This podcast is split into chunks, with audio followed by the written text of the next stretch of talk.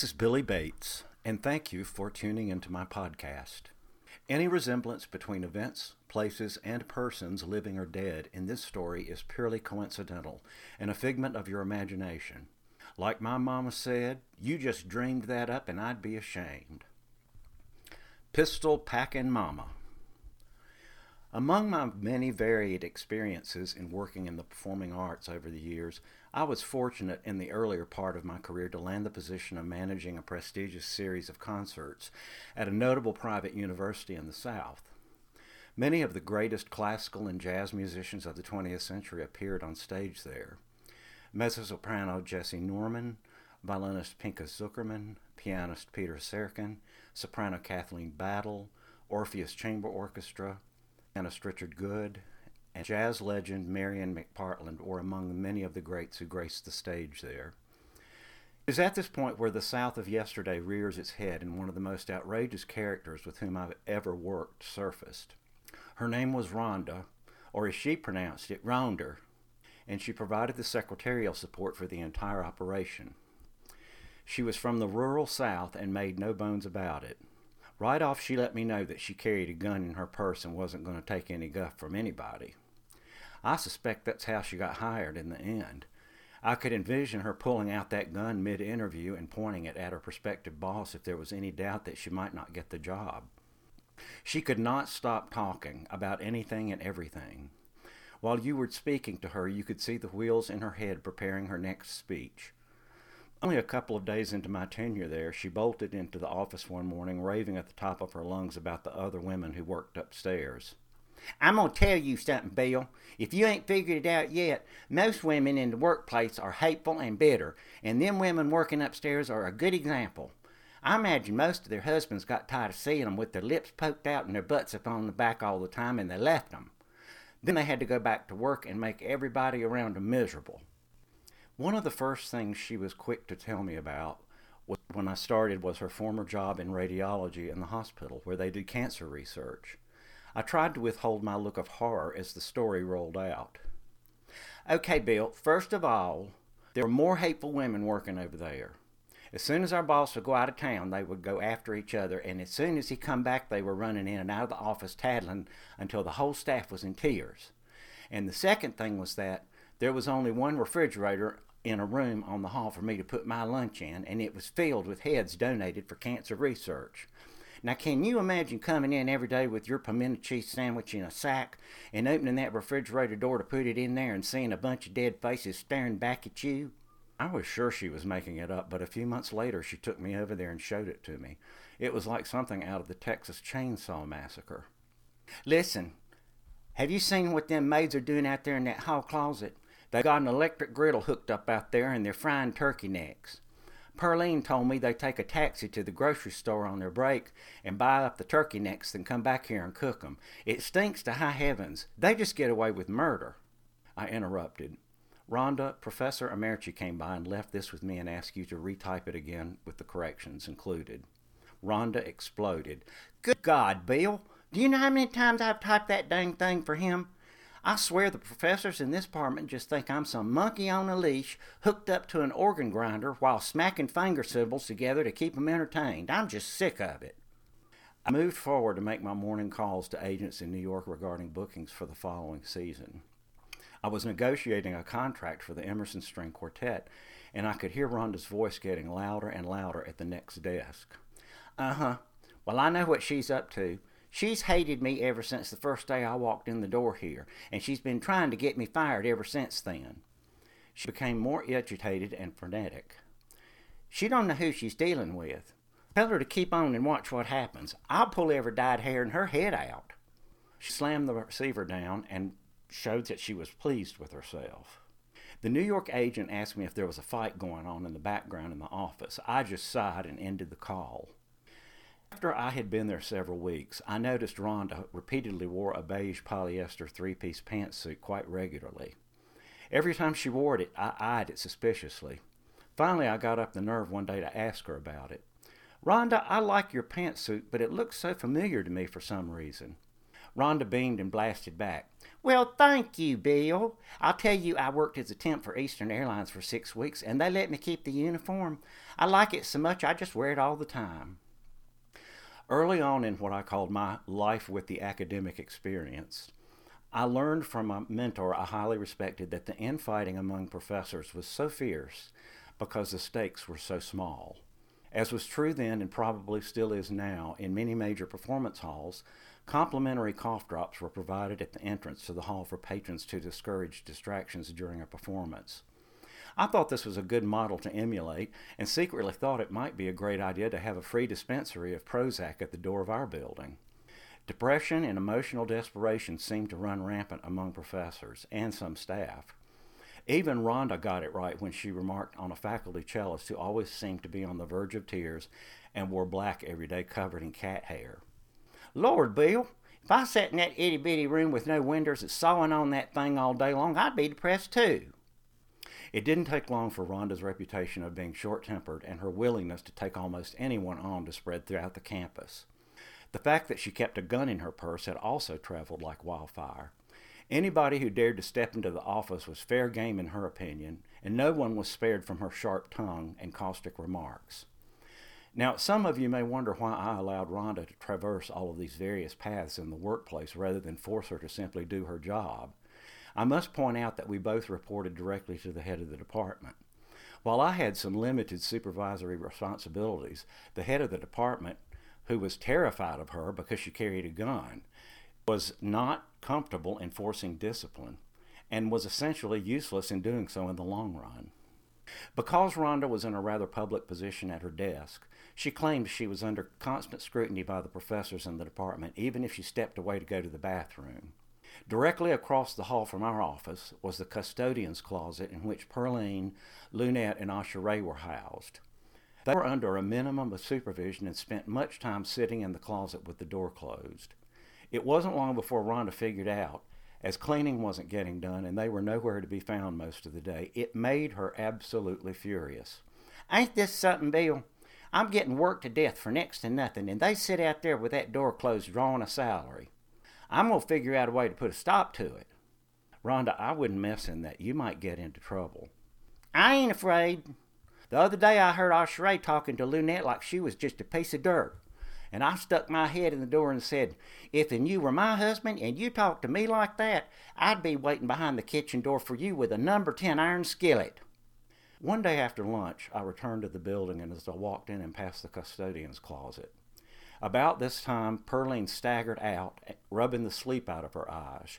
She suddenly stopped in front of me, catching herself before she toppled forward. I got to stay on my feet. Last week, our supervisor, Mr. Lewis, come in here and he caught us on the f- closet floor asleep. He said he gonna fire all three of us if it happened again. But if he do, I'm gonna tell you what gonna happen, Bill. Pearline gonna get him good. I'll be waiting for him out yonder under that bridge that lead to the bus stop, and it's gonna be with the biggest knife old Pearline can get. Yeah, he ain't gonna laugh no more, cause I'll slice him up quickly reached under her physical plant smock, lifted her leg, and scratched at something, then headed off down the hall, slapping a pack of paper towels against her thigh and singing Midnight Train to Georgia at the top of her lungs. Suddenly, Lunette joined in, filling in for the pips, while the popping grease in her frying pan, filled with turkey necks in the closet, provided a percussive background beat. It was clear that the less the custodians did, the angrier Rhonda became. Once she learned of the altercation with their supervisor and the fact that he did little to change their behavior, I began to watch the wheels in her head turn as she started planning her next move. Soon after this incident, Rhonda became more belligerent, more antagonistic, and generally ready to rumble with anyone who walked through the door. She had carpenters construct a low wall in front of her desk that deterred but didn't completely block overzealous faculty members from joining her behind her desk. She had a bright orange phone installed replacing the standard model that all of the staff had, and turned the volume of the ring up to maximum. At the same time, her outfits started getting more and more outrageous. One day she appeared in a yellow lemon pantsuit that was smothered with what appeared to be cornstalk applique. Then there was a dress I called her back to school ensemble. Clearly, it was another bad dress from the early 70s. It was the color of baby feces and had mathematical equations covering the voluminous bell sleeves. Covering the center and front of the dress was a full bookcase, and the hem of the dress was lined with small plastic red apples. And I can't ever forget the purple power outfit, which consisted of polyester bell bottom slacks, one shade of purple, a polyester blouse with a nose picker collar, another shade of purple. To complement these, she wore a pair of purple Candie's and a leather vest with fringe that hung almost to her knees in the front and back, which was yet another shade of purple, and which slapped anyone within a two foot range in the face if you were seated when she spun on her heel and stomped off. Her long, straight hair seemed to get brassier. I suspected it was either hydrogen peroxide or Sun-In. Almost every hour on the hour, she would take a brush out of her purse, no matter who was there, and brush her hair with dozens of strokes so hard that they bordered on being violent. She began to experiment with makeup, which included heavier and heavier pancake. She applied orange rouge and purple eyeshadow and snow white lipstick with glitter in it, and pranced about the office proudly. She had become a caricature of herself. She began telling these strange stories about experiences she had been through.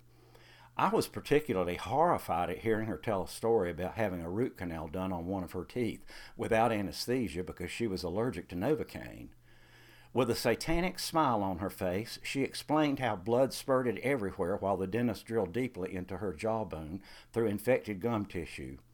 She seemed inordinately proud of her ability to withstand pain. Bill, I saw stars, but I grabbed onto them chair handles and told him to keep a drilling. Another tale was about a long needle that was inserted deep into her big toe to relieve the pressure and pain of an ingrown toenail. And of course, there was more blood everywhere, which she thought was highly amusing. And you know what, Bill? I put on my high heels and I walked right out of there after he done it. With me, I struggled to take the high ground and remain the professional arts executive, as was my nature. With Rhonda, she seemed to always be in search of her next war. The office space in which we worked while on the first floor was actually set halfway below the ground, so that when you glanced out the window, you were actually eye level with the sidewalk leading into the entrance of the building. This created moisture problems from time to time, and with that came ants. After several weeks of one particularly wet spring, we had several trails of ants leading from Rhonda's window, and Rhonda called the exterminator. You need to get over here today and get this mess of ants out of here. About an hour later, the exterminator showed and set out about a half a dozen small cuts of some sort of gel on the window ledge and said he would check back with her in four or five days. Two days later, I arrived to start the day, and as I stepped into the door, Rhonda went on a tear. That exterminator don't know nothing about what he's doing. I come in this morning, Bill, and them ants is worse than they were than when he put them cups of that sticky mess up there. And I ain't having it, I can tell you that. Come here, Bill. Come on over here. I want to show you something. I walked over to my desk, put my briefcase down, and joined Rhonda at the window. Looky here, Bill. When I come in this morning, there was ants a marching up and down this wall, all the way from the window ledge across over to my coffee area, and I'm going to tell you, it has made me furious. I grabbed my trash can, walked over here, and raked every one of them cups into it. Then I got some paper towels, soaked them good, and I come over here and wiped all them ants away. And I stood back and looked at that, and I thought to myself, now don't that look better? And in a couple of days, when that clown comes back, I'm just going to unload on him. I ain't having such a mess up there in my window. Oddly enough, the exterminator showed up later that afternoon to check on the progress of his ant extermination. As soon as he stepped in the door, he couldn't have got a word in edgewise if he had tried. He didn't stand a chance. Rhonda stood up at her desk, did a double hair flip, and put her hands on her hips and launched into her speech. So I see you come back to check on that big sorry mess you left sitting over there on that window ledge. You mean to tell me they're paying you to do something like that? Them cups with that sticky gel wasn't doing nothing but bringing and attracting hundreds and hundreds of more ants to the ones that was already there. You ain't never seen such a swarm of ants in your life, mister. What were you trying to do, form an ant colony? I threw them cups out, I washed all them ants away, and now it looks just fine. I should have known better to call you in the first place and just done that to start with. If that's the kind of work you do for that company, I don't know how in the heck it stays in business. Now you just come back here and collect up the rest of this junk that's yours and you get out of here right now. And don't you ever come back. Poor guy started to speak. You don't really understand how these caps are supposed to work you have to, Rhonda interrupted him. I don't have to understand nothing, and I don't have to do nothing. And I'm telling you, a lot of other women would have told you where to get off the minute you stepped through the door. Now you get out of here and get out now. The exterminator sheepishly gathered up his equipment and other tools and quickly slipped out the door without another word. Well, I reckon he'll think twice before he sticks that sticky junk in somebody else's window. What a sorry man. She spun out on her heels and left the office to go down the hall. It seemed now that the eroding relationship between Rhonda and the custodians was reaching, and forgive the pun, a roaring crescendo. Rhonda spent more time daily focusing on what the custodians were or weren't doing, especially when they were in the closet with the door shut, and less time actually getting her work done. If a professor or other staff member accused her of not getting her work done, she would scream, More, more, more for less, less, less. Just keep nubbing it on the old mule and see if she don't sit down in the middle of the row one day. Then walked into the office to start the day the next day, and Rhonda was sitting at her desk with an evil, smirking smile on her face. Something had changed. I could feel it in the atmosphere and in her attitude. I said, What are you smiling about, Rhonda? What has happened? She said was, You gonna find out. I heard her chuckle under her breath. The morning passed uneventfully, and we went our separate ways for lunch. When I returned to the office, Rhonda was at her desk applying makeup and combing her hair. I got this uneasy feeling she was preparing for some sort of presentation. In about 15 minutes, she looked at me and said, Watch this. She pulled her revolver out of her purse and headed out the office door. Suddenly, I heard her banging violently on the custodian's closet door, yelling, Come out of there right now. Door swung open, and Pearline said, What you want? I'll tell you what I want. I want all three of you run out of here. Pointed the gun to the drop ceiling and fired. Fortunately, classes were in session, so the hallway was vacant of professors and students. Regardless, I knew Rhonda's bark was louder than her bite. She just wanted to shake things up. I opened the office door to see Pearline, Asheray, and Lunette bolt through the door, screaming. Lunette was howling, Help me, Jesus! Pearline was wringing her hands and running for the door, bawling, and out the front door all three of them went. Only seconds later, the campus police bolted through the doors and grabbed Rhonda and handcuffed her. She was undeterred. As the police pocketed her gun and started to lead her away, she smiled at me and said, Bill, they were sorry, and they knew they were sorry. I cleaned house, didn't I? Dumbfounded, I walked back into the office collected my things, and went to drive to the airport to pick up the famed soprano Cecilia Bartoli, who was singing a sold out operatic recital that night. Thanks for listening. If you're interested in finding out more about me, my writing, and additional stories from my collection, visit www.billybates.com. That's www.billybates.com.